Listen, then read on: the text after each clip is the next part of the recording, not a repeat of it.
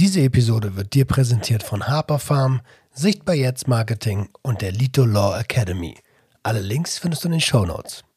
Bei uns herrscht Zucht und Ordnung, ja, das muss alles so sein. Die Tabletten gibt es auf Rezept und das ist ganz, ganz teurer Wein. Ja,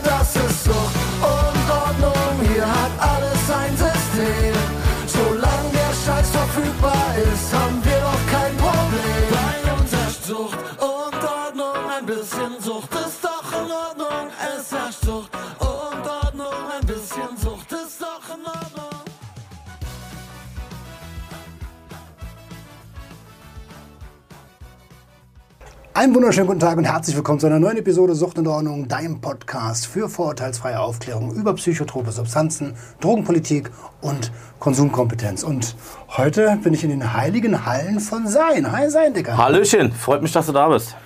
Ostberlin. Ja, wir sind in Ostberlin auf jeden Fall. Meine Heimat, da wo ich groß geworden bin. Ach, also du bist hier groß geworden. Ja, in, zwar nicht in Marzahn, sondern in Hellersdorf, aber, also nee, ich bin in der Mitte groß geworden, auch Ostberlin und dann mit ähm, 14 nach äh, Hellersdorf gezogen. Hellersdorf. Ich habe hier gar nicht weit von hier. Strausberg ist ja nicht so weit.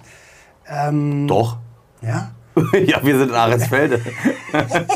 Also- ein paar Stationen. ja, also auf jeden Fall nicht so weit wie von dir Britz zu Ja, Hause. das stimmt. Ja, das auf jeden Fall. Da habe ich äh, vier Jahre lang ähm, gedient.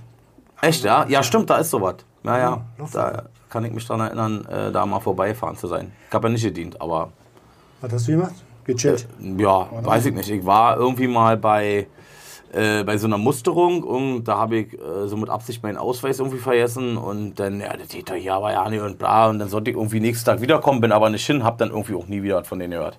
Okay, geil. Ja, ausgemustert wahrscheinlich. Kann man so machen. So per Optik. Nein, reicht. Warst du damals auch schon äh, zutätowiert und so? Nee, nee, gar nicht. Also, warte mal. Nee, mein erstes Tattoo habe ich mir mit.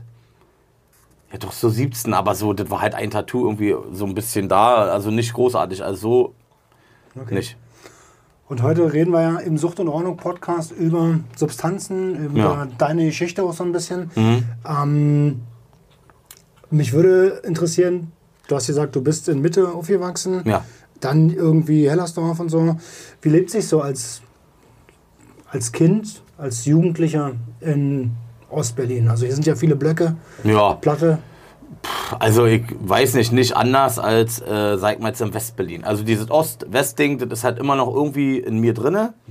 Aber irgendwie verurteile ich das auch, dass äh, ich so denke, weil eigentlich ist es Berlin. Wir sind eigentlich eine Stadt so und äh, eigentlich ist es schlimm, dass man noch so, ein- so Gedanken hat, so Ostberlin, so man ist irgendwie stolz darauf, so ein bisschen da aufgewachsen zu sein. Wahrscheinlich in Westberliner äh, genauso stolz ist, in Westberlin aufgewachsen zu sein. Die waren ja immer einen Schritt weiter als wir, muss man ja mal ehrlich so äh, sagen. Also äh, die Amis waren am Start, die haben da ja ein bisschen andere Sachen hingebracht als bei uns die Russen. Hip-Hop war Ähm, nicht so, ne? Wie bitte? Hip-Hop war nicht so, ne? Äh, also ich, da war, also ich bin 79er Baujahr, ähm, war nicht, also kann ich mich jetzt nicht dran erinnern. So auf jeden Fall eine Generation vor mir habe ich so ein bisschen aus Dokumentationen halt ähm, auch, äh, sehen können und erfahren können, dass es schon eine Hip-Hop-Kultur gab in Ostberlin. Also auch eine Skater-Kultur irgendwie, aber alles total klein gehalten so und unter vorbehaltener Hand, weil war auch nicht gerne gesehen. Und genau. Aber äh, also eigentlich war es nicht anders. Also, also ich kenne ja den Vergleich nicht, aber ja, weiß ich nicht. Äh, ich glaube, dass äh, total äh, relativ ist, ob man in Ostberlin oder Westberlin aufwächst. Äh, irgendwie nach der Wende äh, ist sowieso alles irgendwie so rübergeschwemmt. Und äh, im Ostberlin haben sie ja irgendwie auch irgendwie Drogen gehabt. Zwar nicht so ein Überfluss wie in Westberlin, da kennt man ja den Film Christiane F. irgendwie, da war ja äh, schon richtig Ramazamba. Ich glaube, das war in Ostberlin nicht so. Ich glaube, also erstmal zum Punkt Ostberlin, ich glaube, das ist so ein Ding, alle, die nach, der, nach dem Mauerfall geboren sind, Mhm. ich glaube, die haben das nicht so dolle. Nee, ich glaube auch. Ähm, und gerade jetzt die 2000er und so, ich glaube, für die ist. Ach, das, das, für die ist. Pillepalle, das interessiert all da nicht mehr. Aber ich bin halt in der DDR groß geworden und ich kann auch nur wirklich nochmal sagen, als Kind ging es mir in der DDR nicht schlecht. Also du hast ja gar keine Ansprüche auch, weißt du, du willst rausspielen, willst, äh, was weiß ich, dein Eis äh, schlecken oder irgendwie so, weil, und äh, das, hast du halt gehabt, weißt du, und du hast ja auch gar keine großen Ansprüche, so wie die Erwachsenen hatten. Die haben ja dann schon ein bisschen mehr mitbekommen, weißt du, was die Stasi, ich interessiere mich dafür sehr, so, weißt du, das ist so ein bisschen auch so mein, äh, mein, mein Hobby in Anführungsstrichen, äh, dass ich mir so Dokumentation von denen angucke und so, gehe auch gerne in so Museum davon und so, also so Ausstellungen besser gesagt. Ähm, und ähm, ja, deswegen äh, war schon schwierig für die. Also die wurden da schon ganz schön eingeengt und eingegrenzt. Aber als Kind hat man für uns halt viel gemacht, so weißt du. Aber aus dem Aspekt hin, um die gleich zu führen, die Kinder. Um die gleich auf die richtige Bahn zu lenken. So. Aber da hast du als Kind halt nicht dran gedacht, war dir ja scheißegal. Du wolltest ein Ferienlager, wolltest dies und das und so, das war schon halt okay. Aber im Nachhinein betrachtet ist es natürlich schon sehr, äh, schon eine krasse Sache, da irgendwie so die Kinder schon so in die Richtung so zu lenken. Ah, krass, das, also, äh, ja, das System an sich, ich Ja, ja. finde, jedes, jedes extreme System ist fragwürdig. Auf jeden Ähm, äh, also wir waren mal, wir waren mal irgendwie in Hellersdorf da im Stasi-Knast und so. Ja, ja, nee, nicht in Hersdorf, in Hohenschönhausen. Hohenschönhausen, Genau. mit H. Wisst Ja, ja. ich Nein, ist kein Problem. Du frag mich, ich sag's dir. Ich sag's dir. Ich steig auch mal zwei Wir schneiden's Stationen- raus, egal. Das Hohenschönhausen. Äh, Ich steige auch mal zwei Stationen zu früh aus. Ja, denke, easy. Du, um- oh, ja. eh, passt.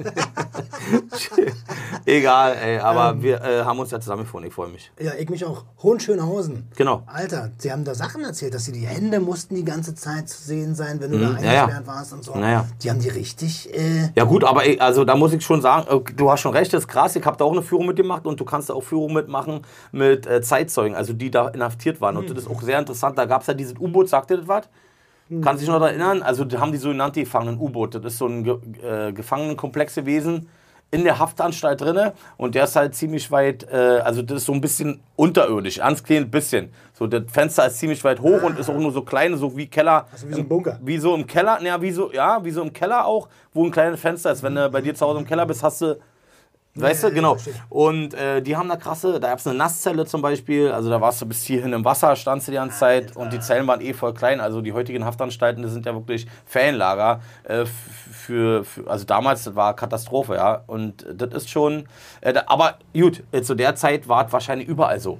Also, also auch in Russland oder in China oder sonst wo, die Gefängnisse, äh, die sind wahrscheinlich auch nicht schön gewesen. 100 pro Gefängnis ist nie schön. Ne? Nee, nee, nee, nie schön, aber in Deutschland sind es halt, äh, ich habe vier Jahre mitgemacht in Haft und in Deutschland sind es halt einfach, mh, ja, ist so ein bisschen Kuschel, äh, so Kuschelverfahren irgendwie. Also im Vergleich zu anderen. Ja, definitiv. Ländern Zu anderen jeden europäischen Ländern ist äh, Deutschland da sehr sanft, auf. Du jeden Fall. Plötze?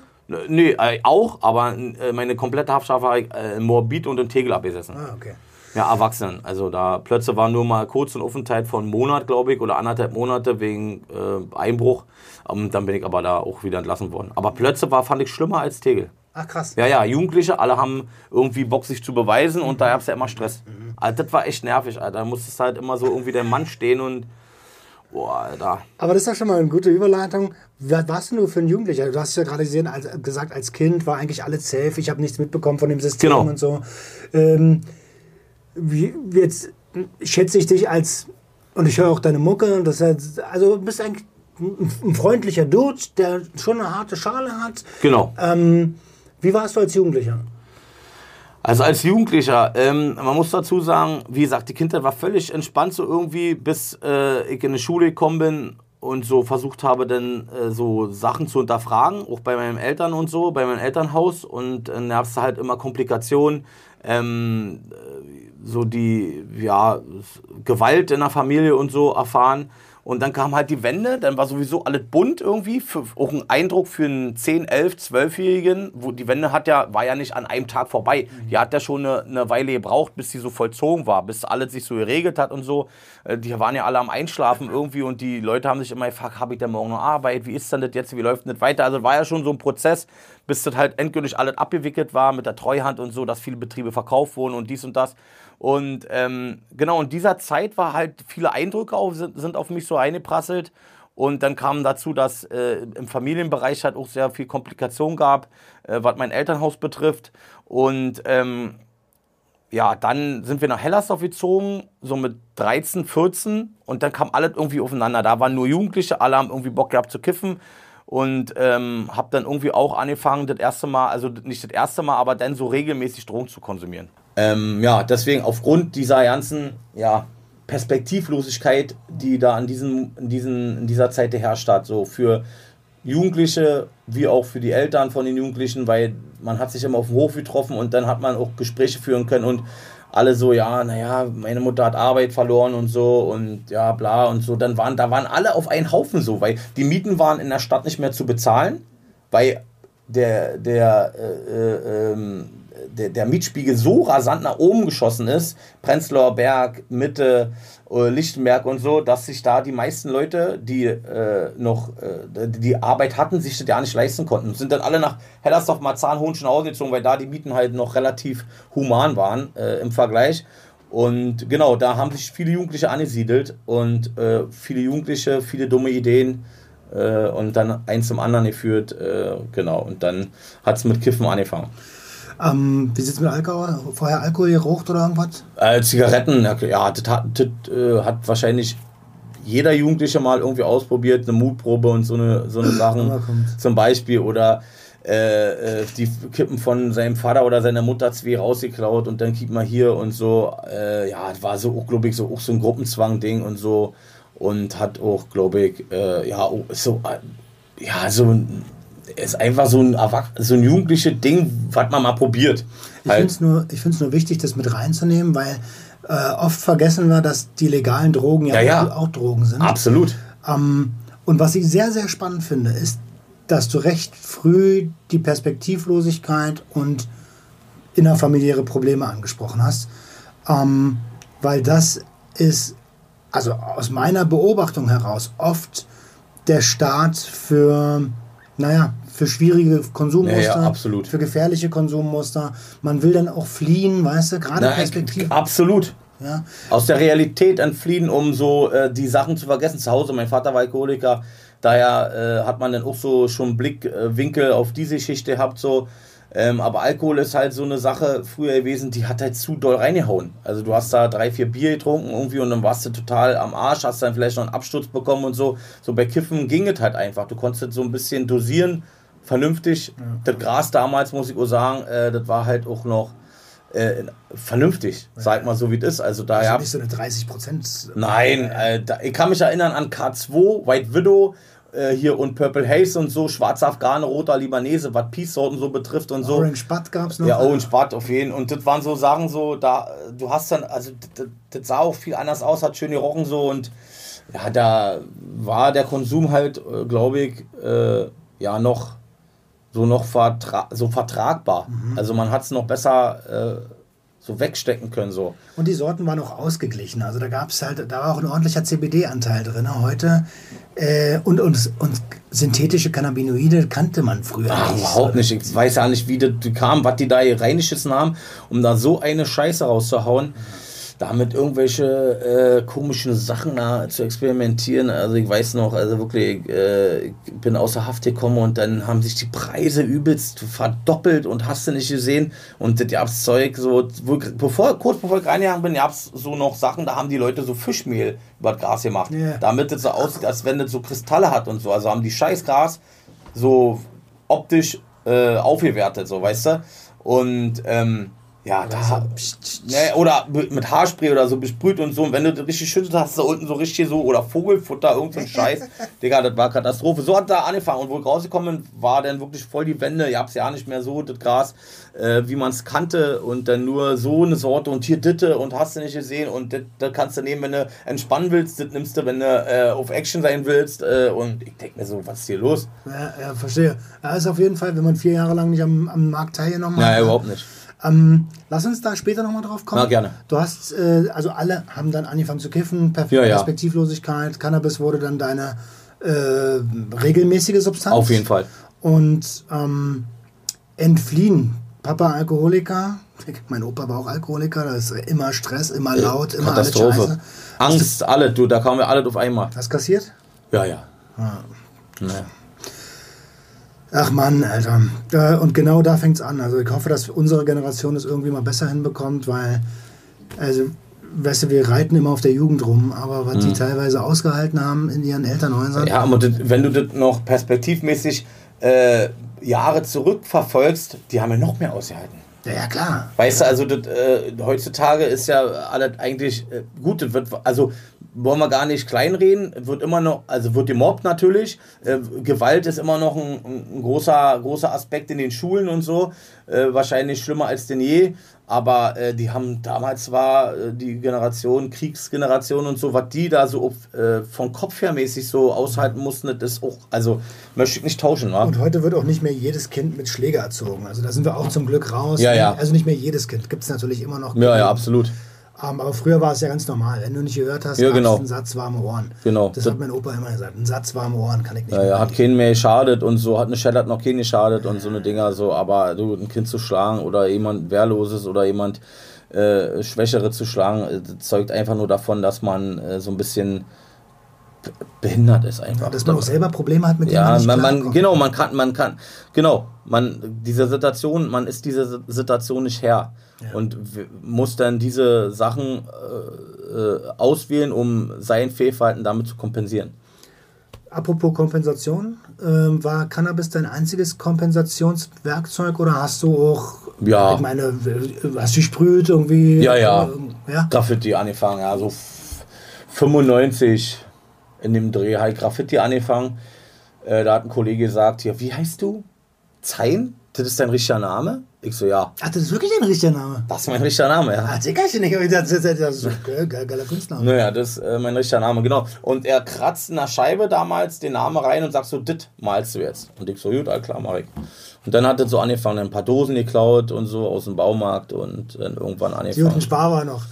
Äh, weiß ich gar nicht, was da im Baumarkt war. Kann ich ja kann ich nicht mehr sagen, aber weiß ich nicht. Auf jeden Fall äh, irgendwelche Baumarktdosen und dann äh, mit so einem komischen Cap da und überhaupt da nicht so, ihr wusst, was man macht, aber man hat es gemacht und man war dann irgendwie auch der King auf dem Hof, wo man sein erstes Bild gemalt hat und so dann stolz gesagt hat, ich weiß noch, mein erstes Bild hat gemalt mit Kopfhörer und habe irgendwas gehört, ich weiß da nicht mehr, vielleicht Pack oder so.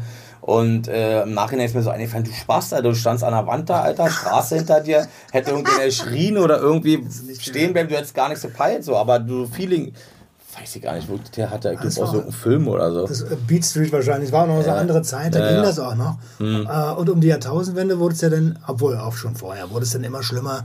Äh, Du kamst nicht mehr in die Yards rein. So. Naja, das wurde immer schlimmer, ja. Ja. Und alles wegen Kunst. Ne?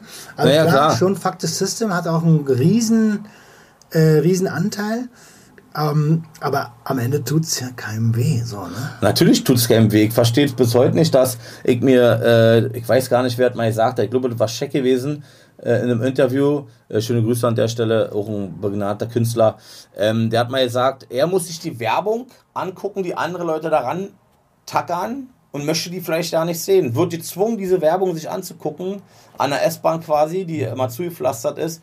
Und äh, da fragt ihn auch keiner, ob er sehen will, so weißt du. Und das ist natürlich dann auch so eine Sache. Gut, okay, die bezahlen dafür, ja, aber scheiß doch drauf. Dann bezahl doch, du Idiot. genau. Dann bezahl doch, Alter.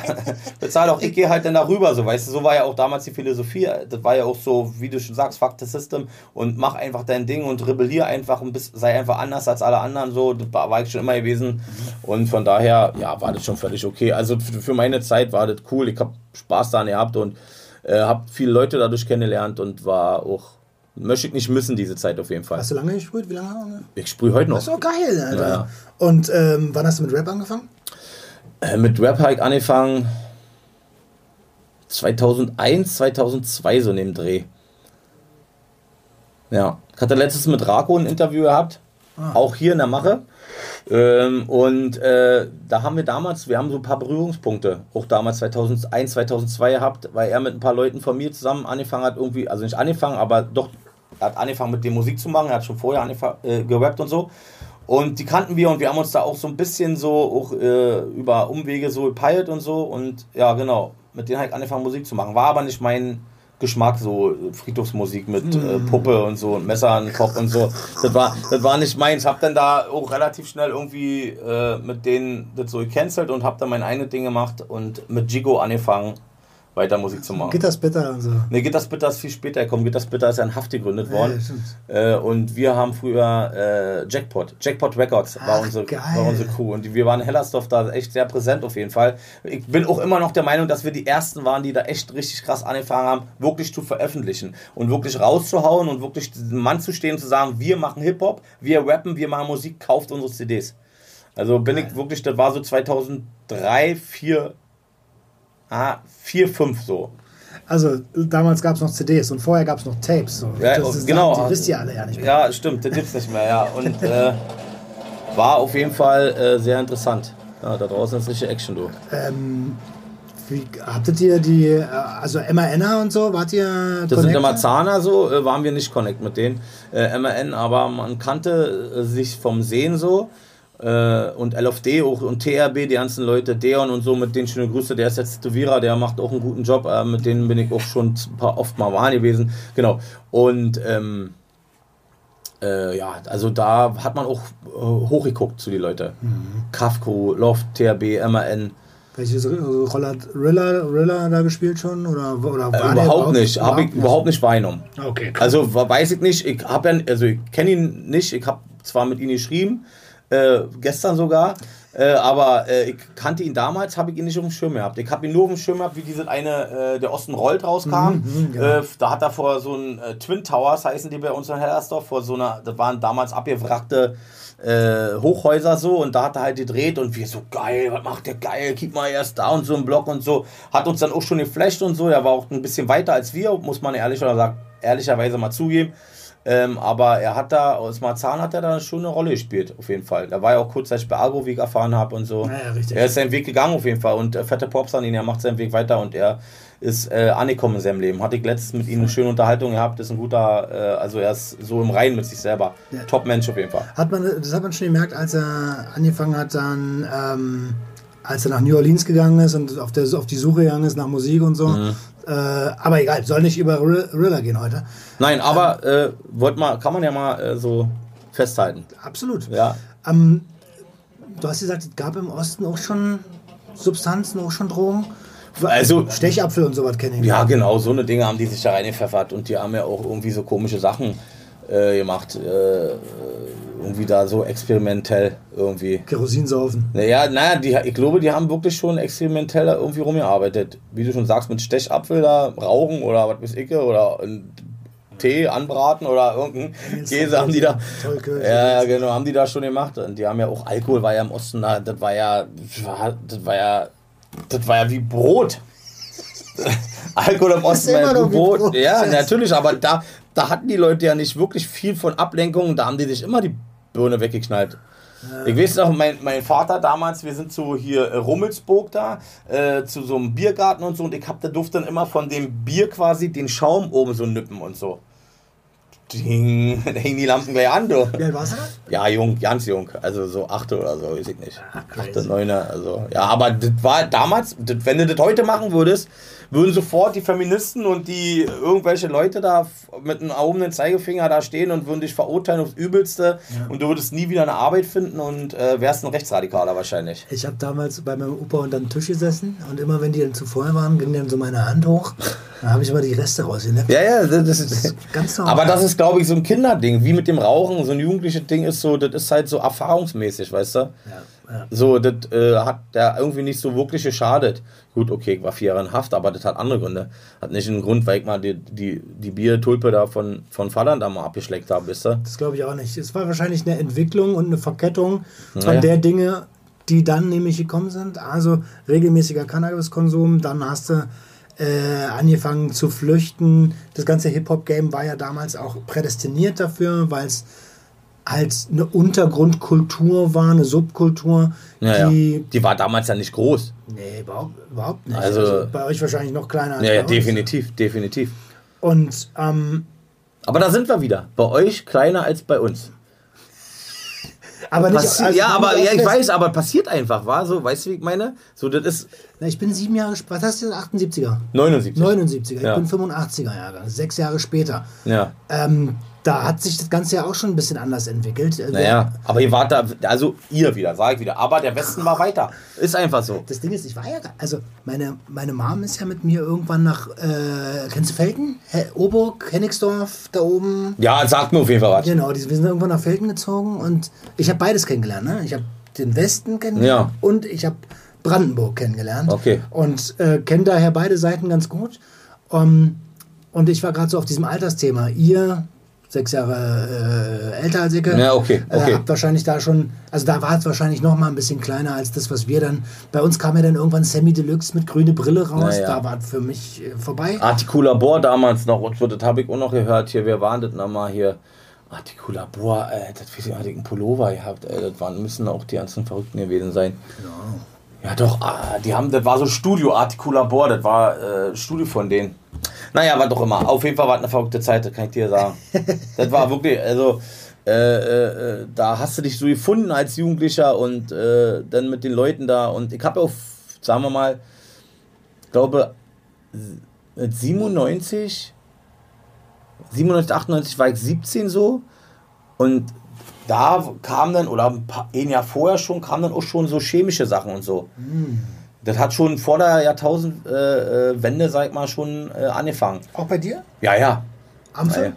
Äh, alles. Okay. Mikros. Ach, hier Acid. Also LSD. Mikros sind ja. Mikros, schwarze Sterne. Findest du heute ja nicht mehr wahrscheinlich. Ey, krass, dass, dass du die kennst. Schwarze Sterne. Oder Disney, Alter. Disney waren rote kleine Kugeln und wenn du ganz genau hingeschaut hast, wenn du ganz genau in diese Kugel, die war so klein wie, kennst du von einer Tintenpatrone? Ja, die, diese kleine Diese Kugel. Genau, so klein war das Ding. Aber wenn du reingeguckt hast, hast du da eine Mickey Maus drauf gesehen. Krass. Ja, richtig krass. Und der Dealer, weiß ich noch, da hat mir die da in Mitte noch äh, gezeigt. Muss ich wohl mal da gewesen sein, weiß ich nicht. Ich kann mich nur erinnern, dass es in Mitte war. Hat so ein Überraschungsei gehabt, so ein gelbes, weißt du, mit Taschentücher drin. Hat das so aufgemacht und hat gesagt, kick mal ganz genau hin, kick mal dahin, da ist eine Mickey Maus drauf und so. War total krass, Alter. Und schwarzen Sterne halt eine halbe, Dicker, ich war Zwei Tage. und wie du, wenn du LSD ansprichst, da gab es auch mal eine krasse Erfahrung mit LSD. Der hieß Goa Mayo, der ist aus Indien gekommen und hat eine Pulle LSD Liquid geschmuggelt in seinem Arsch drinne. Klar, wo sonst? Ne, wo sonst? Immer im Kofferraum. Immer, immer hinten rein. Zack, hochgesetzt, bupp, war das Ding weg. So, der kam dann und der hat uns das erzählt und wir so, was soll das sein? Die hat uns einen Tropfen. Ich schwöre dir einen Tropfen auf die Handfläche. Ich hab den abgeleckt, so nach zwei Stunden, Digga, war des Todes, Alter. Das Ende vom Lied war, wir haben den Gourmet, der ist dann eingepennt und aus, den haben wir angeguckt und aus dem sind die Haare gewachsen. Aber die sind nicht länger geworden. Digga. Und das Ende vom Lied war drei Tage wach, dem die Pulle aus der Tasche geklaut, wo der gepennt hat Und immer weiter. bei voller Lautstärke von Techno. Äh, Ein, Kump ein Kumpel von mir hat äh, die so mit einem Beat immer so, hat dann die Flasche so durch die Ho- Jeanshosentasche rausgeschnuggelt, dann haben wir die umgefüllt, haben da Wasser rein gemacht, haben die Flasche wieder zurückgemacht und haben ähm, die ganze, die ganze, ähm, das ganze Glas in so eine Colaflasche rein gemacht. Die war bis oben voll. So, und Okay. das Glas da auch noch Cola drin und dann so getrunken und so. Alter. Genau, und wir haben den Leuten einen Schluck Cola verkauft für einen Zehner. Wir sind dann nur rumgelaufen, an der Schule waren wir da und dann war ich mal bei meiner damaligen Partnerin und ich, weil ich was essen wollte, irgendwie da auf, auf die Reihe gekriegt habe, duschen wollte ich und das war so verrückt, Alter. Dieser drei, diese drei Tage waren so krass. Ich hab, abends hat das überall gefunkt und geblitzt, Alter. Das war echt. Das Also du hast doch keine Ahnung, wie das so dosiert war, weil du Nein, der null. Ja einfach, der hat ja einfach Digga, das war, äh, ich musste, wir mussten uns wirklich alle zwingen zu schlafen irgendwann nach drei Tagen. Und dann ging es so. Und das war echt ein kranker Trip. Also der war echt Abfuck, Alter. Der war lustig irgendwie, aber im Nachhinein, anstrengend. ey, du hast nichts gegessen, drei Tage, du hast versucht, ein Stück Pizza zu essen, ging gar nicht klar, wurde immer mehr im Mund.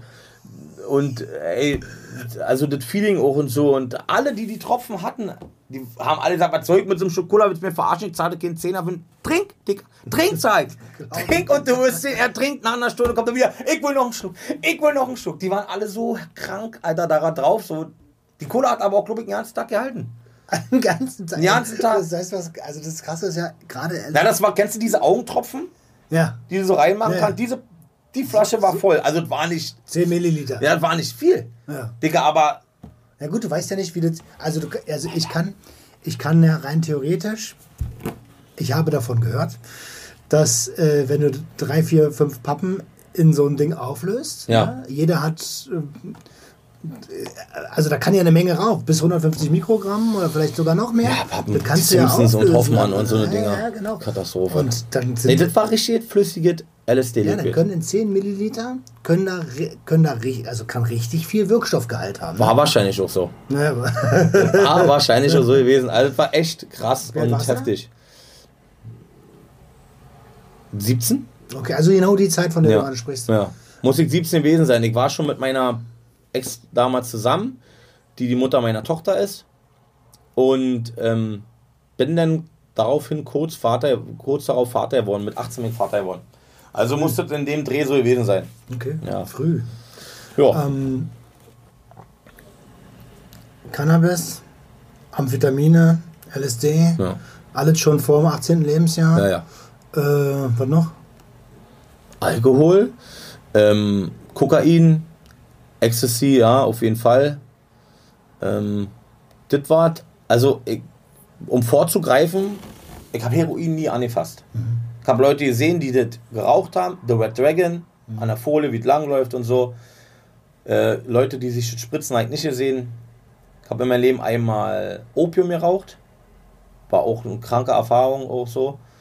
Ähm, aber so äh, Heroin habe ich nicht angefasst und hatte ich auch nie den Drang danach. Gibt es Leute in meinem Freundeskreis, die die gemacht haben und die dann auch verstorben sind Ja, an, also, so, an so einer Sache. eins muss man an der Stelle mal ganz klar sagen, und das ist- hoffe ich, dass das jeder, der den Podcast hört und sieht, checkt. Wir erzählen immer manchmal von lustigen Geschichten, Ja, ja. machen auch, aber jeder, der genau hinhört, der hört, was für Scheiße wir da eigentlich gebaut Ja, haben. ja. Und dass man von unreflektierten Konsum, Konsum, der aus Flucht heraus geschieht, sch schlimme Erfahrungen machen kann, bis hin zum Tod. Ja, natürlich. Das ist ja wohl klar. Natürlich, das ist absolut klar, da hast du auch recht. Aber man darf auch nicht vergessen, eine Generation vor uns, 60er, 70er Jahre, Digga, die haben sie auch den Schädel weggeknallt. Diese ja, Woodstock-Bewegung und hast du nicht gesehen, die waren ja genauso, wenn die hier vom Leder lassen würden, da würden die genauso eine Geschichten da kommen, weißt du? Wir erzählen ja halt einfach, eine Grillparty ist auch ein lustiger Abend, so, weißt du? Deswegen, also wir erzählen halt von unserer, von unserer Geschichte, von unserem Leben so, wie es war. Wir erzählen nicht, wie man es zu machen hat. Da soll jeder für sich selber entscheiden, so weißt du. Wir sind ja hier keine äh, Drogenpolizei oder so. Ich habe meine Erfahrung mit Drogen gemacht, kann hier aber schon vorab sagen, dass ich jetzt drogenfrei bin. Ah, cool. Weil weißt du, dass ich kein Cannabis zu mir nehme, dass ich keine chemischen Drogen zu mir nehme, dass ich drogenfrei ist falsch, Alkohol trinke ich, ja. Äh, und seit neuestem hier äh, roche ich hier wieder Werbung. Ich möchte hier, weißt du, kannst du die ganze gleich melden hier. Kannst du direkt melden, was sagt? Ja, Zahl, Zahl, äh, Zahl. und, und weißt du, weil Stress so, weißt du, kompensiert man damit. Das ist wieder so, wie früher war, so Stress und dann kompensierst du damit, um dich ein bisschen zu, zu, zu abzulenken mit so ne Sachen so, ja, der ist halt so. Aber ich weiß, dass ich nie wieder äh, so, n- so einen Weg gehen, äh, gehen werde. Also der war halt einfach zu krass. Ja, ähm, bin ich bei dir. Ich habe 16 Jahre Kokain hinter mir. Ja, das ist ja noch, das ist ja, das ist ja, also 16 Jahre, ich hatte zwei Jahre oder drei Jahre, wo ich da sehr abhängig war von, aber 16 Jahre, Dicker, da ist ja viel Zeit, also das ist ja Wahnsinn, Alter. Zeit, Geld. Oh, Dicker, das ist äh, drei Häuser, die du da verknallt hast, du. Also ein ein Einfamilienhaus ganz locker. Safe. Ganz locker. ich mindestens auch. Ja. Ähm, wie, wie, wie sah denn der Alltag aus? Also warst du die ganze Zeit Ja, äh, on Tour? Hast du, hast du eine Lehre gemacht? Nein, also ich habe angefangen, also der Alltag war, ich bin nach Hellersdorf gezogen und musste dann ja noch in eine Schule nach Mitte fahren. Ach so, Haus am Kölnischen. Park, genau. Scheiße. Die Schule war da. Da bin ich so zwei Jahre, glaube ich, noch hin. Und da, ich bin ja auch zweimal sitzen geblieben. Hm, okay, ist halt so, ja. Und ähm, habe auch keinen Abschluss, ja, ist halt so. Und ähm, hab äh, dann irgendwann der äh, Direktor, Herr Schumann heißt der, beste Grüße, äh, der meinte dann so, ey, Zeilen, komm mal hoch, ich bin hoch. Er so, ey, was willst du denn eigentlich noch hier? Ich so, wieso, ich muss da herkommen, ich habe Schulpflicht. Nee, da, dadurch, dass ich sitzen geblieben bin, hatte ich meine Zähne herum. Ah. Du kannst hier, ich sag, ich sag, wie nochmal? Ich kann Wie jeden. nochmal, ich kann jetzt gehen und bekomme keinen Ärger und alles in Ordnung? Ja, ich so, alles klar, Haus drin. Bin ich abgehauen? Was für ein Scheißpädagoge. Na, absolut Idiot, scheiß drauf. Der, die wollten mich loswerden. Ich Liebe ja auch Grüße, Herr ja, Hoffmann. Herr äh, Schumann heißt Schumann. er. Schumann. Ich habe ja auch Stress auf der Schule gemacht. War ja, ich war ja ein Störer. Ja, aber warum? Also, Naja, die, die hatten auch keinen Bock auf mich, weißt du? Ist doch, ist doch, ist doch klar. Guck mal, zu dieser Zeit, ja, muss man mal ehrlicherweise sagen, 94, 95, 96, die, das sind ganz viele ähm, Flüchtlinge, da war der Kosovo-Krieg damals, ja, die sind gekommen, die Schule war voll überfüllt, wir hatten da 1200 Mann auf dieser Schule, war so eine äh, Gesamtschule mit äh, gymnasialer Oberstufe. Okay. Ja, und da die waren drei fette Blöcke, da war richtig Action, ja, und da kamen immer mehr Leute so, ja, von überall her und so, die waren maßlos überfordert. Ja, Sportlehrerinnen wurden da verprügelt im Unterricht, weil die zu anderen Leuten gesagt haben, ey, äh, mach mal so, mach mal so, und du, wir lassen uns von der Frau nichts sagen. Bumm, hat die eine Backpfeife bekommen. Und so eine Sachen, so, die waren alle maßlos überfordert. Ja, ich mit meinem Namen Zein, der nicht deutsch ist, die hatten keinen Bock auf mich. War denen, die, ich hab da eh gekifft und so und auf Schule, da wurde dann schon langsam verkauft da und so. Da kamen dann alle, äh, Dann hast du auch noch schwarze Haare. Ich kenn ja, der, der, der Markt, der, so, die haben den alle über, überschwemmt. Das war verrückt. Okay. Ja, ja Also genau. ich kann mich erinnern, als ich nach Felden in die Schule gekommen bin, da reingekommen bin und genau, es klingt ja genauso, wie du das jetzt gerade beschreibst, da sind Äpfel geflogen, da sind Füller geflogen. Ja. Keiner hatte Bock auf Unterricht Nee. und die Lehrer haben sich dann irgendwann einfach nur noch vorne hingesetzt, Zeitung auf Ja, wenn und überhaupt. gewartet, bis vorbei war. wenn sie überhaupt gekommen sind. Ja, ja, okay. Ja. Also von so einer Situation sprechen wir. Dann ist ja auch klar, dass hätte es, hätte es irgendjemanden gegeben, der dich erreicht hätte in dieser Phase? Auf also ein keinen Fall. Sportlehrer? Auf keinen Fall. Ich war der Coolste, der Beste. Ich wusste alles besser. Ich, das ist mein Leben, ich gehe meinen Weg. Ah. Dazu muss ich sagen, ich hatte ein Einschneiderlebnis mit 13. Meine damaligen Eltern haben mir gesagt, dass sie nicht mehr, also die haben es mir nicht gesagt, sondern meine richtige Mutter hat mir gesagt, dass das meine richtige Mutter ist. Und ich dachte vorher, das ist meine Schwester. Ah, Und dass meine Eltern, die mich jahrelang misshandelt haben und mich geschlagen haben und mich erniedrigt haben, sind nicht meine Eltern. In Wirklichkeit ist es mein Oma und mein Opa, die haben mich adoptiert. Ja, und dann war sowieso so, ich wollte auf keinen mehr hören, mir war alles scheißegal, was wollen die von mir? Das sieht mich ein Scheiß. Hier hat mir keiner mehr was zu sagen. Wenn die Familie schon so ekelhaft ist, so was sind dann andere Leute, so weißt du? Ich hatte Besser kein- kann's nicht werden. Genau, ich hatte kein Vertrauen, ich wollte auf mich sein und so, wollte raus, wollte frei sein, wollte mein Leben genießen und wollte gar nicht irgendwie an Regeln und so. Und weil ich ja mein Leben lang irgendwie so f- mit Regeln konfrontiert war, wollte ich gar nichts mit Regeln zu tun haben, wollte haben- ausbrechen, so die haben dich du? einfach verarscht. So, ja, also, Naja. weißt du, wenn du das nicht mal wusstest, weißt, das ist ja, dann bist du ein Jugendlicher, der die Wahrheit erfährt und denkt, Alter, ihr habt, In der Pubertät. ihr habt mich mein Leben lang angelogen. Absolut. Fickt euch. Fickt euch. Genau. Bin außen nachts aus dem Fenster abgehauen und so eine Sachen. Und bin mit den Jungs rumgechillt und haben da irgendwelche Scheiben eingeschlagen und sind einbrechen gegangen und alles so ein Kacke und irgendwie so Beschaffungskriminalität kam irgendwann auch dazu. Du musstest den Konsum ja finanzieren. Wenn du nicht verkauft hast, hast du halt äh, Sachen klein gemacht, ja. Kenn Und irgendwann hast du dann angefangen zu verkaufen, so irgendwie. Dann warst du selber dein bester Kunde. Ähm, Ich habe 15 Jahre gekifft, also wirklich 15 Jahre. Ich habe zwei Jahre in der Haft ja noch gekifft, weil ich da gute Connection zu Leuten hatte, hatte und habe dann erst in der Haft aufgehört. Das ist irgendwie so the circle of life, wenn du aus armen Verhältnissen kommst, ne? Äh, diese Beschaffungskriminalität-Dinge irgendwann selber verkaufen, irgendwann sitzen. So, das ist Ja, irgendwie. Der Klassiker quasi. Ja. Naja. Nur wichtig ist, was du draus machst. Ob du erkennst, dass das alles hier ein bisschen gerade gegen die Wand läuft. Möchtest du dein Leben so leben? Ja. Gibt's, ich kenne Leute, die kiffen immer noch heute, aber komm klar. Ich könnte es nicht. Mich würde halt nicht, ich würde mein Leben nicht auf Drogen äh, äh, geregelt bekommen. Aber muss ja jeder seinen eigenen Weg Easy. finden. So, ne? genau. Ähm, wenn, wenn du für dich erkannt hast, dass es nicht geht, dann ist es ja auch eine Art von Konsumkompetenz zu sagen, ey, ich lasse die Finger davon, weil Naja. ich weiß, ich drehe sonst am Rad oder sowas. Genau, ne? kann ich auch nur jedem raten. Ja, Probiert es aus, meinetwegen ist mir scheißegal, aber schaltet euren Kopf ein. genau so. Schaltet euren Kopf ein. Und vor allen Dingen, also, mir hat mal jemand gesagt, weniger ist mehr. Na, easy. Und man kann, man kann ja irgendwie ein paar schöne Erlebnisse haben, aber das muss nicht, also es ist auch nicht mehr schön, wenn es normal ist. Nein, Also, nee, dann, ja dann, ist es, dann macht es ja keinen Spaß mehr. Dann ist der Reiz ja verloren, dann bist du nur noch abhängig. Und da kommen wir auf diese äh, Koks-Geschichte. Das war dann nach zwei, drei Jahren, oder war vorher schon so. Davor war so der Turn immer geil, du hast in die Zunge, oh geil, jetzt bist du gut drauf und so, bla, bla, aber dann hast du die Zunge, warst nicht gut drauf. Mhm. Du warst halt einfach nicht mehr gut drauf, das war nur noch so da hängen und wie so ein, Zu Freeze-Modus? Oh, Katastrophe. Und ich hab dann da jetzt nach bemalt wie so ein Bekloppter. Äh, und irgendwie, das war, ja, das war dann nicht mehr. Also deswegen, irgendwann fängt es an halt nicht mehr äh, den, der, der Reiz geht verloren so und äh, du bist halt auch abgestumpft, weil dein Konsument, der, dein Konsum ja immer weiter nach oben geht, dein Pegel wird, sinkt immer, du brauchst immer mehr und dann ist es halt einfach nicht mehr schön so, weiß ich nicht. Warst du, also oft ist es ja so, dass aus Opfern Täter werden. Und ähm, ich meine Opfer jetzt nicht im Sinne von, äh, du Opfer, sondern du hast ja was Schlimmes erlebt in der Jugend. Ähm, hast du hast du ausgeteilt? Hast du auch verteilt? Ja, ja, ja, Ja. absolut.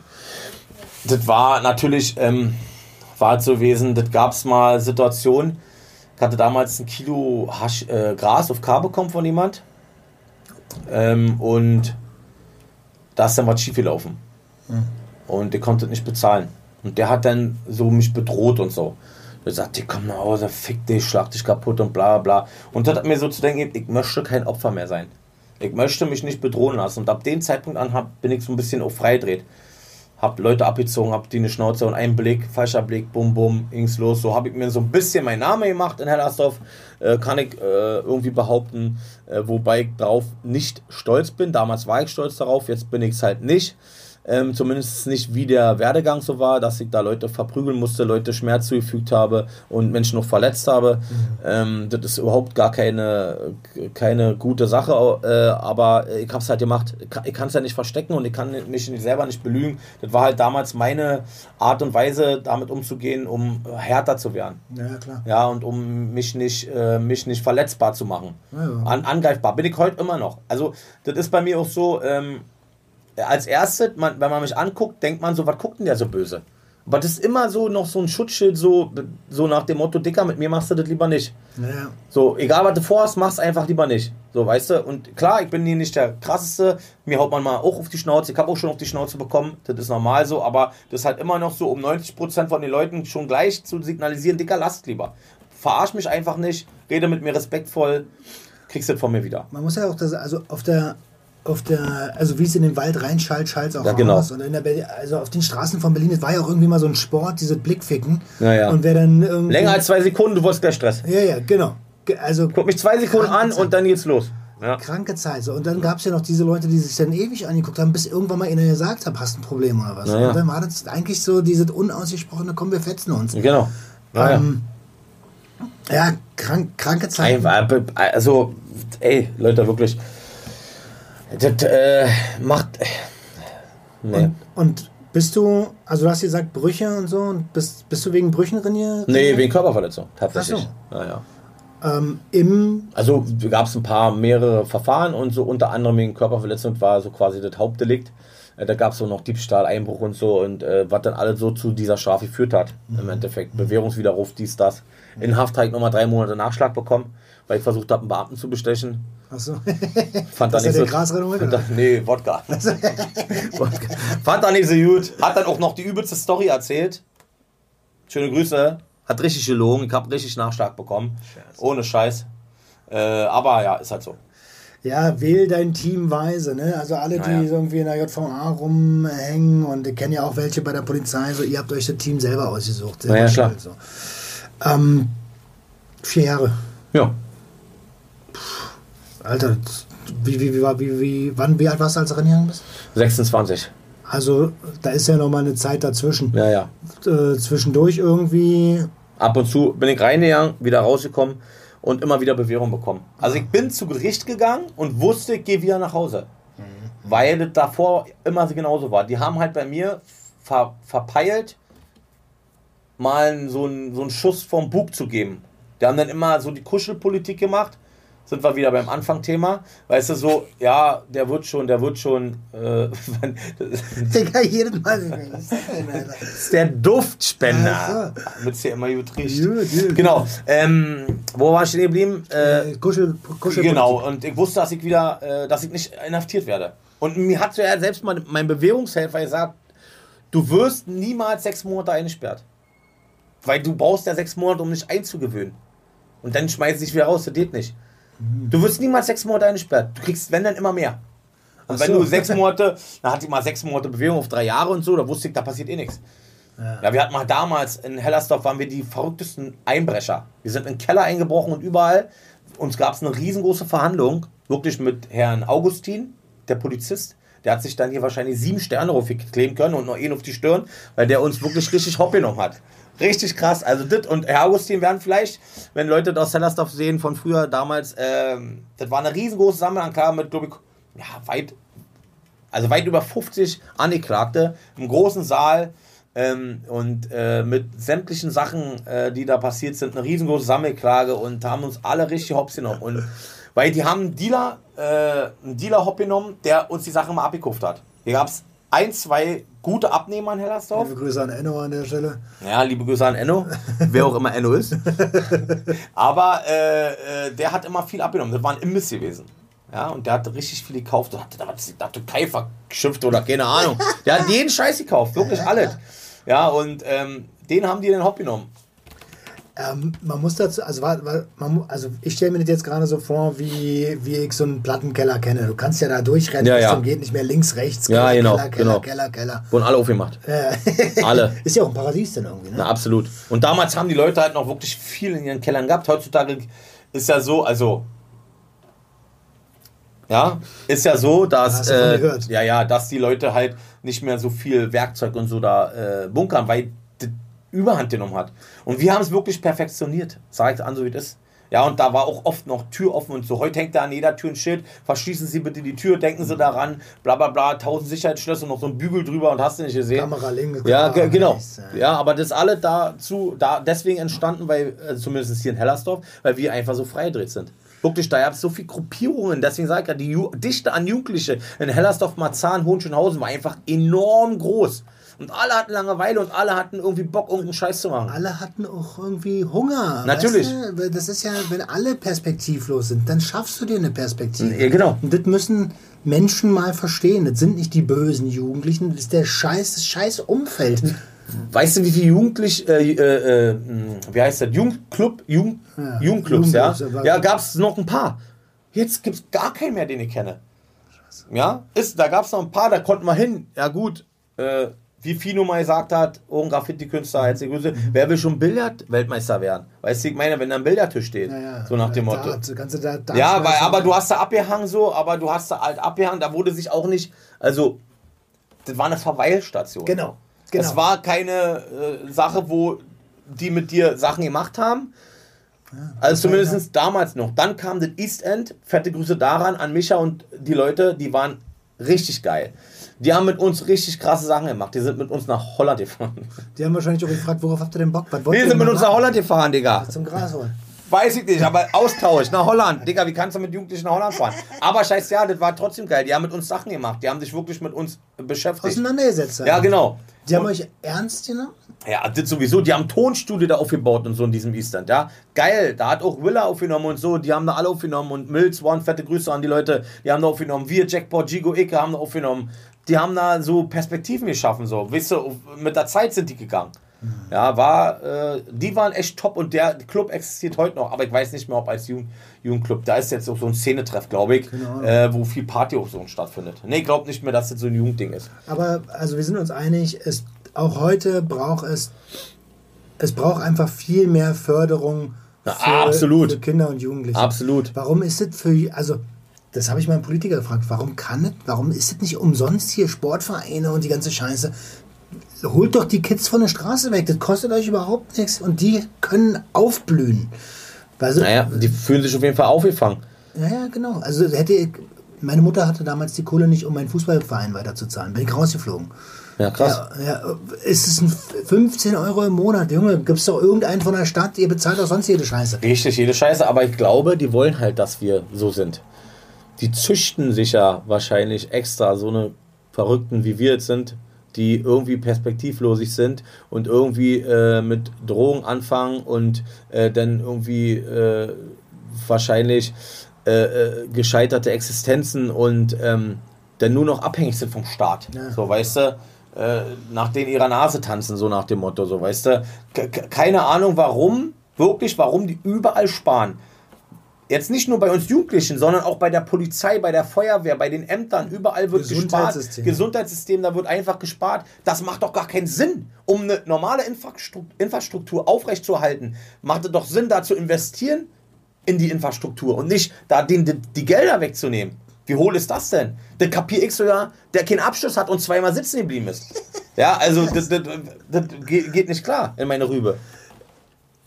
Es scheint gewollt, ne? Es Naja, es macht ja sonst keinen Sinn. Ich meine, es wird ja Geld für alle anderen Sachen rausgeknallt, äh, äh, wo es nur geht, ja. Da werden Brücken gebaut, die kein Mensch braucht. Wege, die irgendwo enden einfach. Ja, genau. Und äh, ja, und äh, die Politiker hauen sich immer mehr die Taschen voll äh, ähm, und äh, interessiert sich dann nicht so wirklich, wie der normale Bürger in Anführungsstrichen die Heizkosten bezahlen kann. Oder wie teuer Benzin ist, wissen sie ja nicht. Das ist ähm, ja, Politik von Menschen für Menschen, also Politik für Menschen, die in einer Situation sind, in der diese Menschen, die die Politik machen, niemals waren. Genau. Das- die, die, genau, die kennen das nicht. Ja, Die kennen das nicht. Wollen jetzt aber Gras legalisieren. Weil sie da wieder einen ordentlichen Schnitt machen. ja das, das läuft ja auch scheiße. Also, Überleg doch mal an jeder Kasse, jetzt mal ganz ehrlich, an jeder Kasse siehst du Süßigkeiten und Alkohol. Warum? Und Zigaretten. Na klar. Weil die da richtig Cash mitmachen, Alter. Warum ist so ein Scheiß nicht verboten? Oder zumindest strenger. Und das, du kannst ab 16 kannst du Bier kaufen. Wie hohl ist das denn? Ja, aber weißt du, meckern beim Cannabis. Ich bin voll bei dir. Ich bin äh, we- weißt du, du kannst mit 16 Bier trinken und ja, das sind aber keine harten Drogen. Dicker, wenn ein 16-Jähriger sich einen Kasten Bier reinlötet, dann hat der ohne Alkoholvergiftung. es ist einfach nur die Menge, Junge. Ja, genau. Also, das ist doch, ob der jetzt eine Flasche Wodka, drei Stücke davon trinkt und dann äh, Halligalli ruft, weißt du? aber Alkohol ist ja die gute Droge. Nein, absolut nicht. Noch viel gefährlicher, Digga, Alter. Weil einfach Alkoholtote, mir hat meine Anwältin erzählt, sie war bei einer Obduktion dabei von einem Alkoholtoten, die haben den Schädel aufgesägt, aufgemacht, sie hat gesagt, sie, stand, sie dachte, sie steht in der Kneipe. So hat es gerochen. Mhm. Krass, Ja? krass. Genau, und äh, Cannabis-Tote, weiß Musst ich du, nicht. musst du suchen. Musst du suchen. Kannst du hier so ein, äh, so ein einspielen? Ja, kann ich mal machen. Findest du nicht, du. Findest du, wie so ein Strohball so durch die Westernstadt. So. Ja, nee, findest du nicht, weißt du, wie ich meine? Also wird es wahrscheinlich geben, weil, was weiß ich, irgendwie einen Unfall hatte oder so, klar, okay. Aber Alkoholtote sind wir alle, klar, Statistik, Alter. Äh, ist auf- 74.000 in Sind wir da auf unserer Seite, so, weißt du, äh, und das jährlich, das ist unglaublich. Ja, das meine ich. Also moralisch gesehen, Ja, ja. die gute ja. Droge, das ist natürlich totaler Schwachsinn. Genau.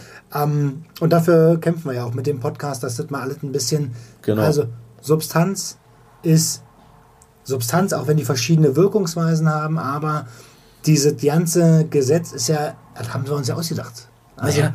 Aber Substanz, überleg doch mal, du trinkst ein Bier, okay, weil dir schmeckt. Aber wenn du zwei, drei Bier trinkst, dann trinkst du diese Biere, damit du einen Effekt hast bei Ja, dir. klar.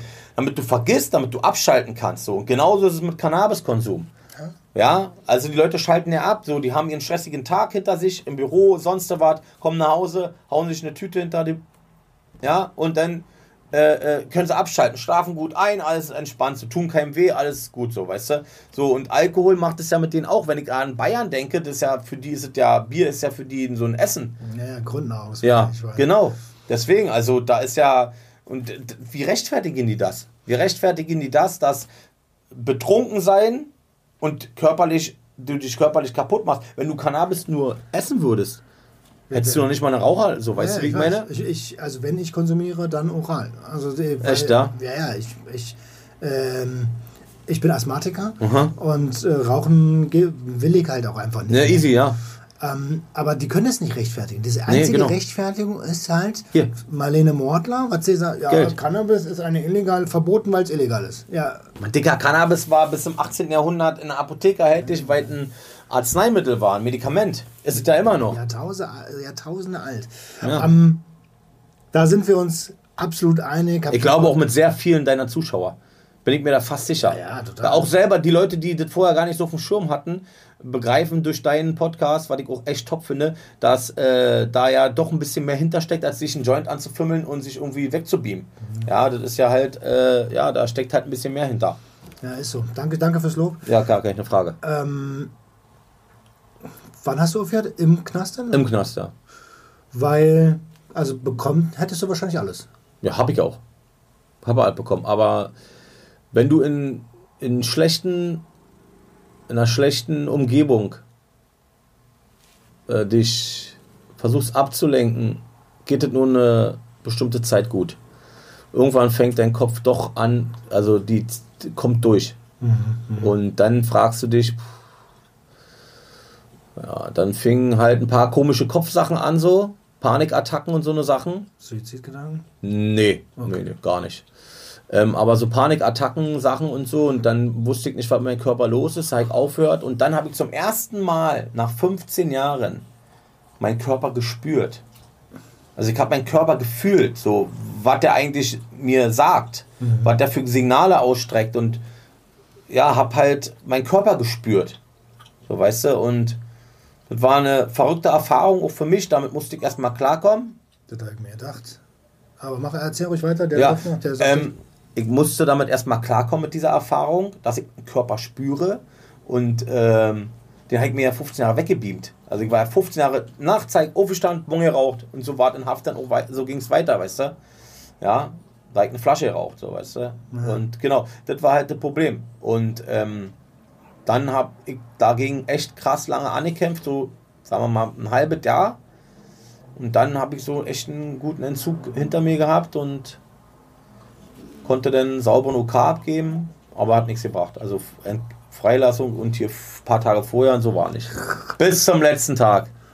haben dich nicht früher rausgelassen. Haben mich nicht früher ausgelassen, ne. Vollzugsstörer. Ich war ein Vollzugsstörer. Durch die äh, Beamtenbestechung und durch diverse andere Vorkommnisse äh, fanden sie denn doch, ne, also der muss hier bis zum letzten Tag sitzen. Ist ja okay, ich meine, gut, das ist meine Strafe gewesen. Äh, und ja, ist aber so. Aber einen Menschen nach vier Jahren einfach in die Freiheit zu entlassen, ohne irgendwie entlassungsvorbereitende Ausgänge zu geben, ist halt einfach sehr fatal auch. Weil äh, hätte ich damals nicht jemand gehabt, wo wäre Kind? Mit, dein, mit deinem mit deinem äh, Mülltüte und deinem Rucksack da, so weißt du, das war ja alles, was ich hatte. Alter, okay. Ähm, die haben dich nicht vorbereitet. Nein, nein. Einzige, was sie gemacht haben, ist ein Ausweis. Ja, immerhin. Ja, ein Personal, du brauchst ja einen Personalausweis. Ja, ja. Alter. Ja, witzig. Also wir haben nichts, nicht, gar nichts gemacht. Jetzt Keine. heißt, du warst vier Jahre, hast 23 Stunden und eine Stunde Ausgang? Oder? Nein, nein, nein. Ah, ja, okay. äh, das ist äh, wahrscheinlich Filmstory. Also in, in Morbid war es so am Anfang, äh, wenn du ein Urhaftgefangener bist, hast du 23 Stunden Einstoß, eine Stunde Freigang, kannst aber diverse Gruppen besuchen. Also wenn du dich richtig schlau anstellst und du nun Urhaft bist und nicht arbeiten willst, kannst du das so machen, dass du jeden Tag irgendwas zu tun hast. Ja, aber du kriegst halt Arbeit so und im deutschen Gesetz ist ja verankert, dass jeder verurteilte Gefangene arbeiten muss. Aber es gibt es nicht für jeden Arbeit. So da in Tegel waren zum Beispiel, glaube ich, 1800, na, wei- weiß ich nicht, mit 1400, oder über 1000 Gefangene und Arbeit gab es vielleicht 600, 700. Ja. Okay. Viele wollen noch nicht arbeiten, so, aber ich wollte arbeiten. Man muss als Gefangener arbeiten, steht im Ja. Gesetz drin. Ja. Es äh, gibt ja gerade die Diskussion, ob die dann auch Mindestlohn bekommen müssen. Und meiner Meinung nach, ja klar, wer arbeitet, muss das Digga, ich habe 15 Euro am Tag verdient. Du mich verarschen? Na, ist so, Digga, 15 Euro am Tag. Du arbeitest dafür 2,50 Euro Stunde oder 3 Euro oder was weiß ich. Ja, ja, ist so. Und das Krasse ist so, du in, in Haft kannst du auch, da haben die ja auch so eine Läden. So, weißt du? Also Ja, du kannst quasi so- da so Sachen kaufen und du in der Schlosserei kannst du von draußen Sachen hinbringen, die schweißen das dann für einen gu- guten Kurs für die, aber du machst den halt für 15 Euro am Tag. Ja, aber du, das ist doch normal. Die, äh, du hast ja Bock raus, du willst ja raus. Ja, klar. Manche würden wahrscheinlich auch für umsonst arbeiten, Das dass sie rauskommen. Würdest du sagen, dass die Haftzeit, also die Inhaftierung selbst, dich zu einem besseren Menschen gemacht hat? Ähm, nicht die, nicht die Inhaft, also die Inhaftierung vielleicht, Also der Freiheitsentzug. der Freiheitsentzug hat mich zum Nachdenken bewegt, weil du Zeit hattest, darüber nachzudenken. Und der hat, also man hätte mich auf, auf eine einsame Insel packen können. Äh, da hätte ich wahrscheinlich, wäre ich wahrscheinlich genau auf den gleichen gekommen. Aber diese Umstände haben natürlich dann so ähm, äh, dafür gesorgt, dass ich mir vielleicht mehr Sorgen oder mehr Gedanken über mein Leben gemacht habe. Und letztendlich war das das Beste, was mir passiert ist, in Haft zu kommen, weil das viele wie so eine Notbremse war. Weil meine Taten ja immer äh, mehr wurden und immer schlimmer und immer gefährlicher wurden, dass vielleicht irgendwann, wenn ich nicht inhaftiert worden wäre, vielleicht irgendwas ganz Schlimmes passiert wäre. Und deswegen war eine gute, schöne Sache und eine Notbremse für mich. Und äh, die habe ich genutzt, obwohl es eine sehr schwere Zeit war. Also ist kein Zuckerschlecken. Alle, die jetzt hier äh, jugendlich sind und sagen, ich will hier Verbrecher werden und Drogen verkaufen, seid euch dem bewusst. ihr landet früher oder später im Gefängnis und da interessiert es keinen, ob du weinst, ob du zu Mama willst oder ob du ein Auer irgendwo hast. Da wird die Tür zugemacht, dann bleibt die zu. Und Dann wenn du kannst du weinst, machen, bist was du willst. Wahrscheinlich sogar noch Opfer. Also es gibt ja noch andere Inhaftierte. Und wenn du Schwäche zeigst, Schwäche ist da ganz falscher Platz für Schwäche. Ja, also und deswegen äh, seid euch dem allen bewusst, ähm, dass jede Reaktion eine Aktion hervorruft und dass so ein Verhalten Konsequenzen mit sich bringt. Und die sind nicht ohne, obwohl die du kann, das Schlimme ist ja, du hast alles in deiner in deinem Haftraum. Fernseher, DVD-Player, alles. Fühlt sich wohl, alles schön. Aber das Einzige, was du nicht hast, ist die Entscheidung zu sagen, ich gehe jetzt einfach mal dahin. Oder ich möchte jetzt einen Döner essen oder ich möchte jetzt so, das hast du nicht. Und das ist viel schlimmer als alles andere. das glaube ich. Ja. Ja, Und das ist, es gibt ja immer so Leute, und äh, ich, wir sind, glaube ich, auch so ins Gespräch angestiegen, ähm, die sagen, Haft ist Urlaub in Deutschland. naja, toll, aber äh, was, ist, was, ist, da- was passiert da ringsherum noch alles mit deiner Familie? Du bist da nicht alleine in Haft, weißt du, du nimmst deine Familie mit in Haft. So, weißt du, deine Frau, deine Mutter, dein Vater oder sonst was, dein Bruder, deine Freunde nimmst du ja mit in Haft. Die sind, leiden ja genauso drunter. Ich will nur darauf hinaus, ähm, also auch wenn die deutschen Gefängnisse anders ausgestattet sind als vielleicht ein Gulag in Russland, Okay. ähm, ist es kein Urlaub, das ist kein Zuckerschlecken, das Nein, ist absolut kein Hotel. nicht. Nein, nein, ist es nicht. Ja. Du musst jeden Tag kämpfen. Jeden Tag kämpfen. Aber das warst du gewohnt von der Straße. Ja, klar war ich das gewohnt. Aber äh, einer, der es nicht gewohnt ist, kannte auch Leute, die sind das erste Mal inhaftiert worden. Die haben aus einer Refle Reflexhandlung ihre Freunde zum Beispiel umgebracht. Haben sich vorher nie was zu Schuld kommen lassen, waren, sag ich mal, schuldenfrei bei der Polizei. Also die hatten nichts, keine Akte, gar nichts. Die haben erstmal einen Zehner Streifen bekommen. Und wenn du von heute auf morgen einen Zehner Lappen bekommst, ja, was macht das mit dir? Also nur um zur Erklärung, 10er Lappen sind 10 Jahre, ne? Ja, zehn Jahre Strafe, ja. Quasi ein WBS, Ja. Sozusagen. Scheiße. Ja, den hast, du- den hast du bekommen. Ja, das ist so, aber gut, das musst du jetzt auch mit ein bisschen Humor sehen, weil äh, wenn du jetzt anfängst, oh, ich mach in Haft und alles war so schlimm und so, du, dann, fick, dann hör auf mit deiner Midlife-Crisis. Sei ein Mann, steh auf, geh kalt duschen und beweg deinen Arsch. Geil, Alter. Ganz einfach. Wie, wie hast du deinen Arsch danach bewegt? Naja, danach äh, äh, war dann erstmal, wie soll ich sagen, ich hab dann wieder angefangen zu kiffen. Aber eher so im ganz kleinen Rahmen. Tüte, keine Bon und so eine Scheiße. Hat mir aber immer nicht bekommen. Also deswegen habe ich es dann auch sein lassen. Und dann gab es draußen noch Phasen, wo ich nicht mit der U-Bahn fahren konnte, mit der S-Bahn, weil immer die Kontrolle abgeben war ein Problem für mich. Weil diese vier Jahre in Haft war ja Kontrolle abgeben, so weißt du. Jemand hat für dich aufgeschlossen, jemand hat für dich abgeschlossen. Jemand hat dich da angebracht, jemand so. Und deswegen konnte ich nicht die Kontrolle abgeben. Das, wenn ich alleine die U-Bahn gefahren wäre, wäre kein Problem gewesen. Aber wenn das jemand anders macht, ist ein Problem gewesen. Ich konnte nicht ins Menschen? Auto, Fahrstuhl, Menschengruppen und so, war alles schwierig für mich. Und da habe ich mich so ein bisschen eingekapselt in mich selber und bin da nicht so rausgekommen. Äh, habe dann auch Partnerschaften äh, gehabt, äh, die waren äh, war okay und war gute Zeit und so, aber die waren äh, so da ich bin nicht richtig so rausgekommen so aus der ganzen aus dem Trotz so, habe mich so ein bisschen eingemurmelt und äh, habe irgendwie versucht äh, gerade so durchs Leben zu kommen. Habe dann Arbeit bekommen. Ein guter Freund von mir hat mir Arbeit, er hat gesagt, ich gebe dir die Chance. Hast du gemacht? Äh, Abriss, Mike, heute noch. Das ist jetzt fast zehn Jahre her. Trockenbau ist das, wa? Nee, Abriss, Abriss. So. Also Abriss, äh, kaputt machen. Ja, geil. Ja, genau. Läuft. genau. Also ist jetzt 10, 11 Jahre her, also so, äh, glaube so 2010 bin ich entlassen worden und so zwei, drei Jahre habe ich so ein bisschen in eine Seile gehangen. Wusste nicht, äh, was ich machen sollte. Habe auch wieder eine Wohnung bekommen, habe dann auch wieder Mietschulden bekommen, so, weil ich, ich war so überfordert mit dem ganzen System, so irgendwie, weil ich halt einfach alleine so ins kalte Wasser geschmissen wurde. Da wurde ja dir alles abgenommen. Dir erklärt auch keiner, wie man sich mit Vermietern auseinandersetzt. Naja, äh, gut, ich meine, Dicker, ich war 30 Jahre, also theoretisch müsste es eigentlich, also müsste es mit einem 30-Jährigen schon funktionieren. Aber da ich das ja nie mitbekommen habe, wie man es macht, von vornherein schon nicht, sondern dass ich mit 14, 13, 14 angefangen habe, Drogen zu nehmen, nur auf der Straße war, äh, dann weiter immer gekifft habe und mein Leben gelebt habe und wenn ich Geld brauchte, habe ich es mir einfach besorgt. Ich war nicht arbeiten, habe ein paar Ausbildungen angefangen, habe nach drei Monaten den äh, Chef aus dem Spind sein Portemonnaie geklaut und habe mir so gesagt, Dicker, 5 Minuten Angst, der hat 1000 Mark oder 1000 Euro irgendwas dabei gehabt und habe gesagt, geil, scheiß drauf, Alter, da, ich bin da nie wieder hingegangen. So, so eine Dinger hat man gemacht und dann weißt du, war dir einfach, einfach alles scheißegal. Und dann bis 30 so, nach der Haftzeit und so, du warst nicht auf das Leben gestellt. Das ist ja heute immer noch so, das Schulsystem bereitet dich ja auch nicht so richtig aufs Leben vor. Du hast irgendein Scheißfach, alter Satz des Pythagoras, den Scheiß brauchst du niemals mehr. Es sei denn, du willst ein Mathe, äh, Mathe-Experte werden. Selbst dann nicht, Dicker, nimm ich einen Taschenrechner. Und dann sagt der Lehrer zu dir, aber wenn der kaputt ist, Dicker, dann nimm ich einen neuen. Ja. Was soll ich, warum soll ich das lernen, Alter? Ich werde nie, ja, ich werde nie irgendwann, damals war noch nicht mit dem Telefon, aber du hast recht. Hier ist alle drin. Alles, Dicker, da ist dein Kopf, weißt du? So, und wer braucht denn das? Welcher Schwanz legt denn darauf Wert, Alter, dass du den Satz des Pythagoras kannst oder dass du irgendwelche Bruchrechnungen irgendwie so innerhalb von einer Sekunde ausrechnen kannst? Dicker, warum? Für was? Nimm doch den Rechner. Aber da bin, da bin ich deiner Meinung. Ähm, ich habe mich vorhin dabei erwischt, als du gesagt hast, ich habe keinen Abschluss, keine Ausbildung. Da habe ich mich erwischt, so, hm. Aber ich bin eigentlich ein Typ, der sagt, Alter, wenn du dich für was interessierst und was wirklich kannst, dann brauchst du das Papier nicht. Pass auf. Ein Abschluss ist nur ein Zeichen von Bildung, die du dir auswendig beigebracht Genau. hast.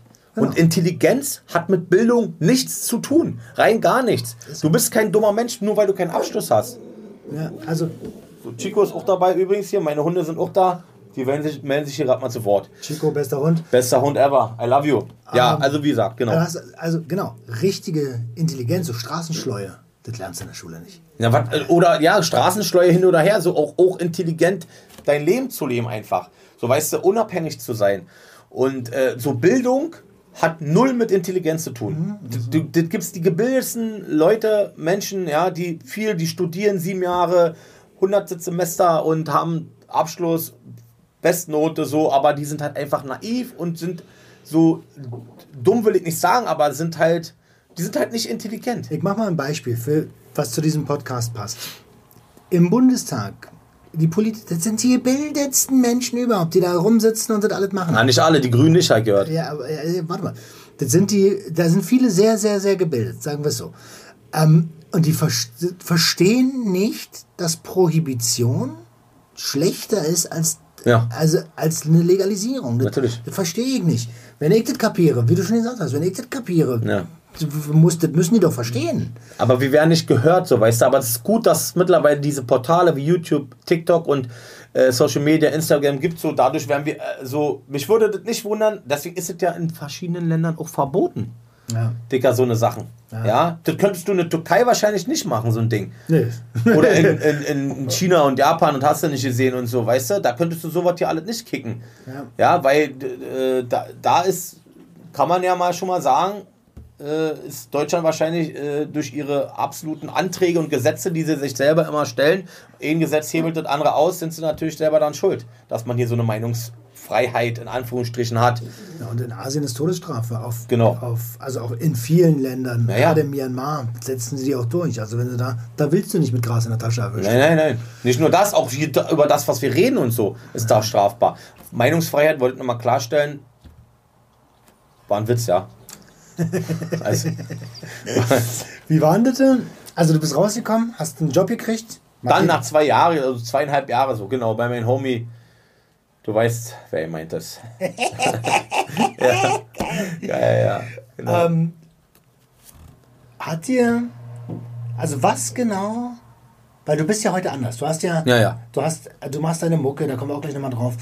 Und du bist heute nicht mehr der Sein von früher. ja. Ähm, was genau hat dir die Perspektive gegeben, um zu sagen, ey, das will ich so nicht mehr? Das kann ich nur mit Worten von meinem Freund Devo beantworten und das heißt die Erkenntnis. Die Erkenntnis deiner Vergangenheit, die du hast. Liebe Grüße, Digga. Liebe Grüße, mein Freund. Genau. Das ist halt einfach so krass, so, wenn du zurückblickst und siehst, so, was du gemacht hast und was du nicht machen willst, gehst du automatisch einen anderen Weg.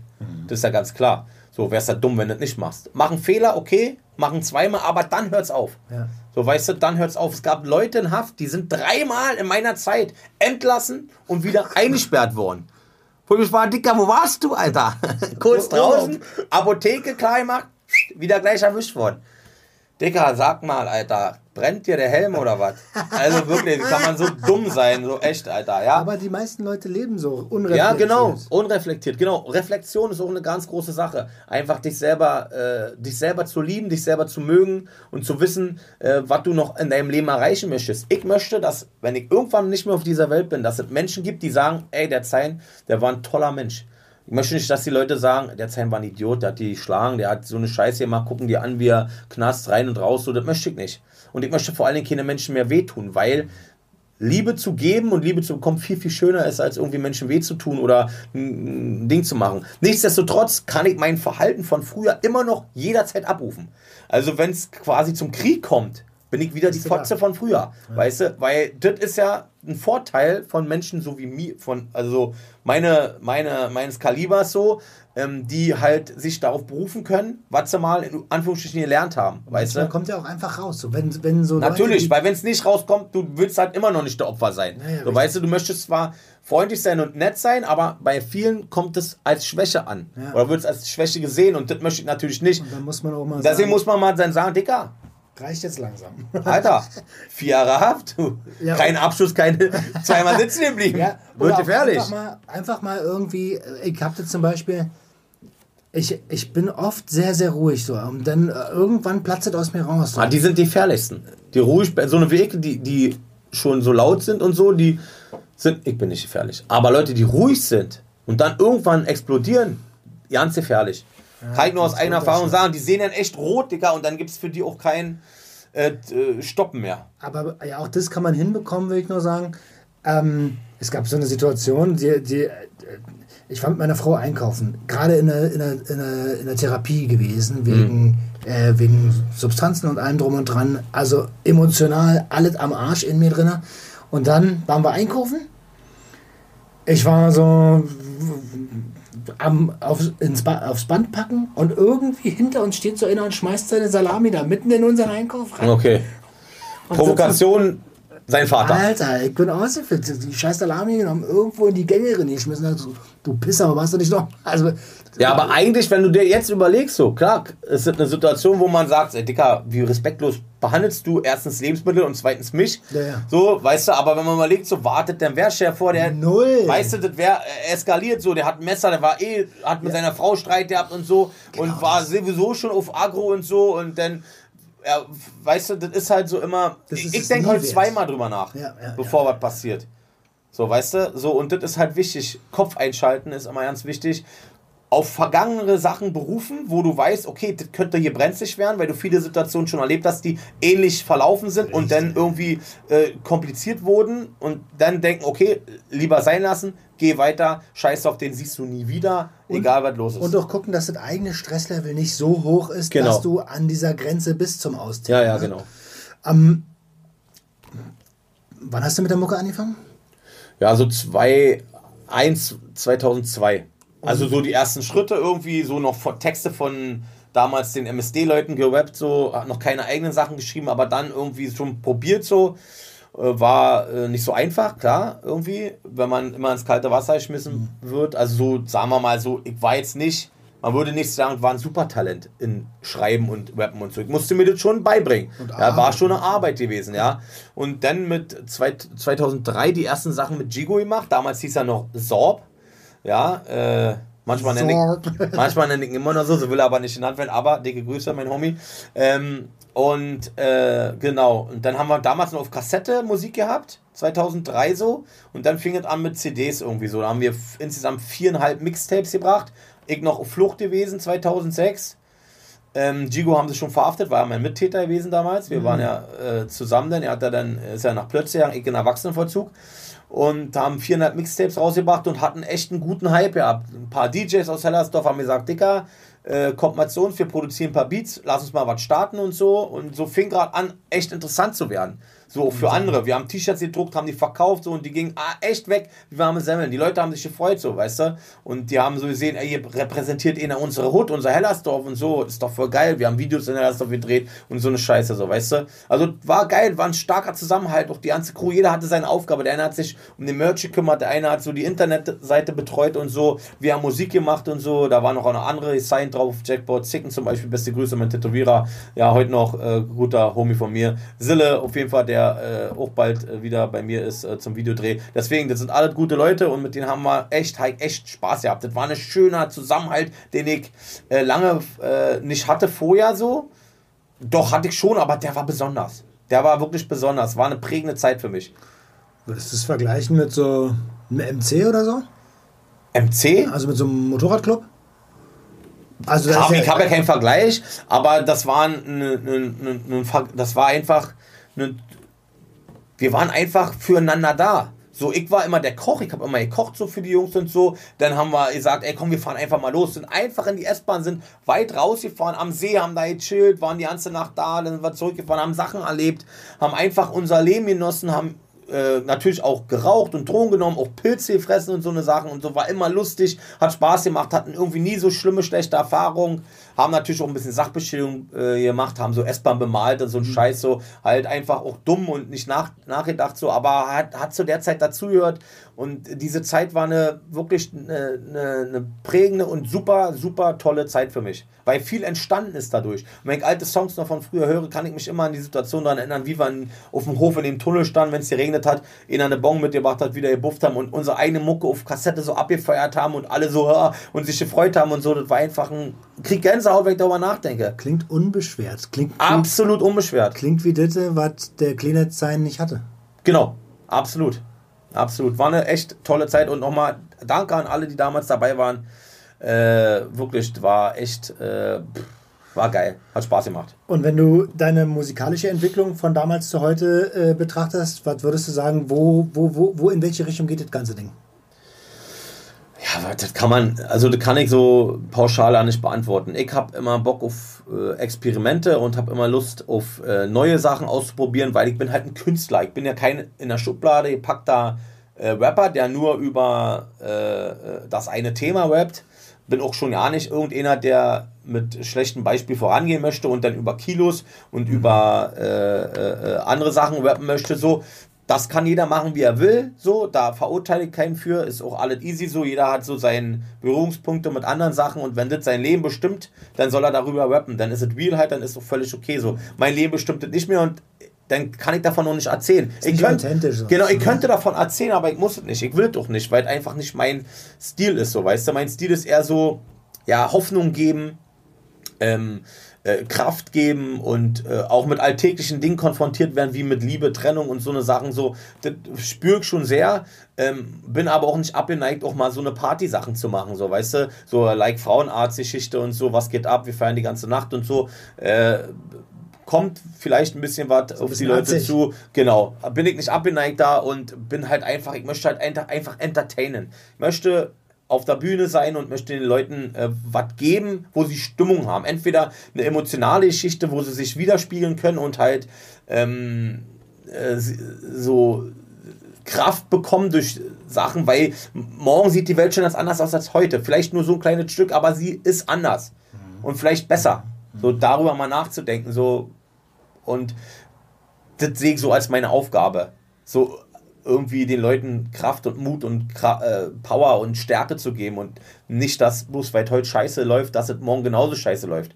Ja, also Zuversicht äh, und so eine Sachen. Und das macht man mit Stimmung und mit Party und komm, wir machen mal jetzt ihn drauf und so Halligalli, wir brennen uns jetzt auch mal ihn hinter der Birne und dann sieht die Welt morgen schon ganz anders aus. Löst zwar keine Probleme, ja, keine Frage, aber du hattest halt einen schönen Tag und hast, warst mal unbeschwert, so weißt du, hast mal lachen können wieder, hast mal Freude gehabt in dir und freust dich wieder und dein trister Alltag, du gehst zur Arbeit wie so eine Maschine, kommst raus, die Frau, ey, hast du die Wäsche nicht aufhängen, hast du das wieder nicht gemacht, was soll die Scheiße hier, geht mal halt auf den Sack, Digga, Alter, da hat doch keiner Bock drauf, so, weißt du? Das ist so. Aber ja. geil, das finde ich gut, das finde ich gut und äh, du hast ja gerade erst einen Track rausgebracht wieder, ne?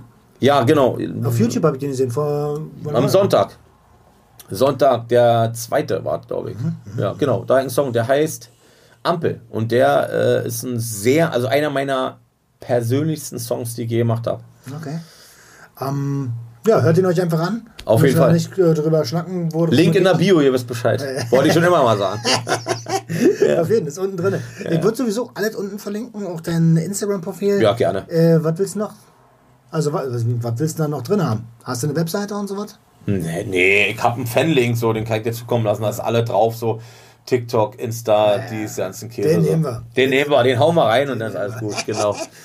Ähm, Dickerchen, ich glaube, wir könnten eigentlich noch sehr, sehr lange weiter Ich über denke auch, ja. quatschen, aber ähm, Wir heben uns dann für Teil 2 auf. so machen wir das. Vielleicht Schreibt in die Kommentare, ob ihr einen zweiten Teil sehen wollt.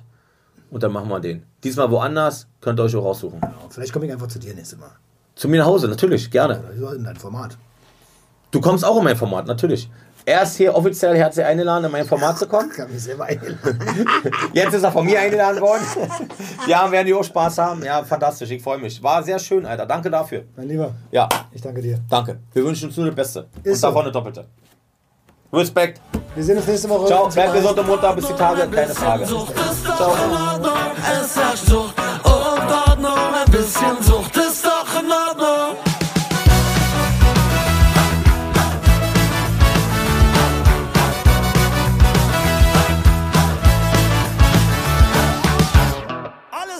Kontrolle.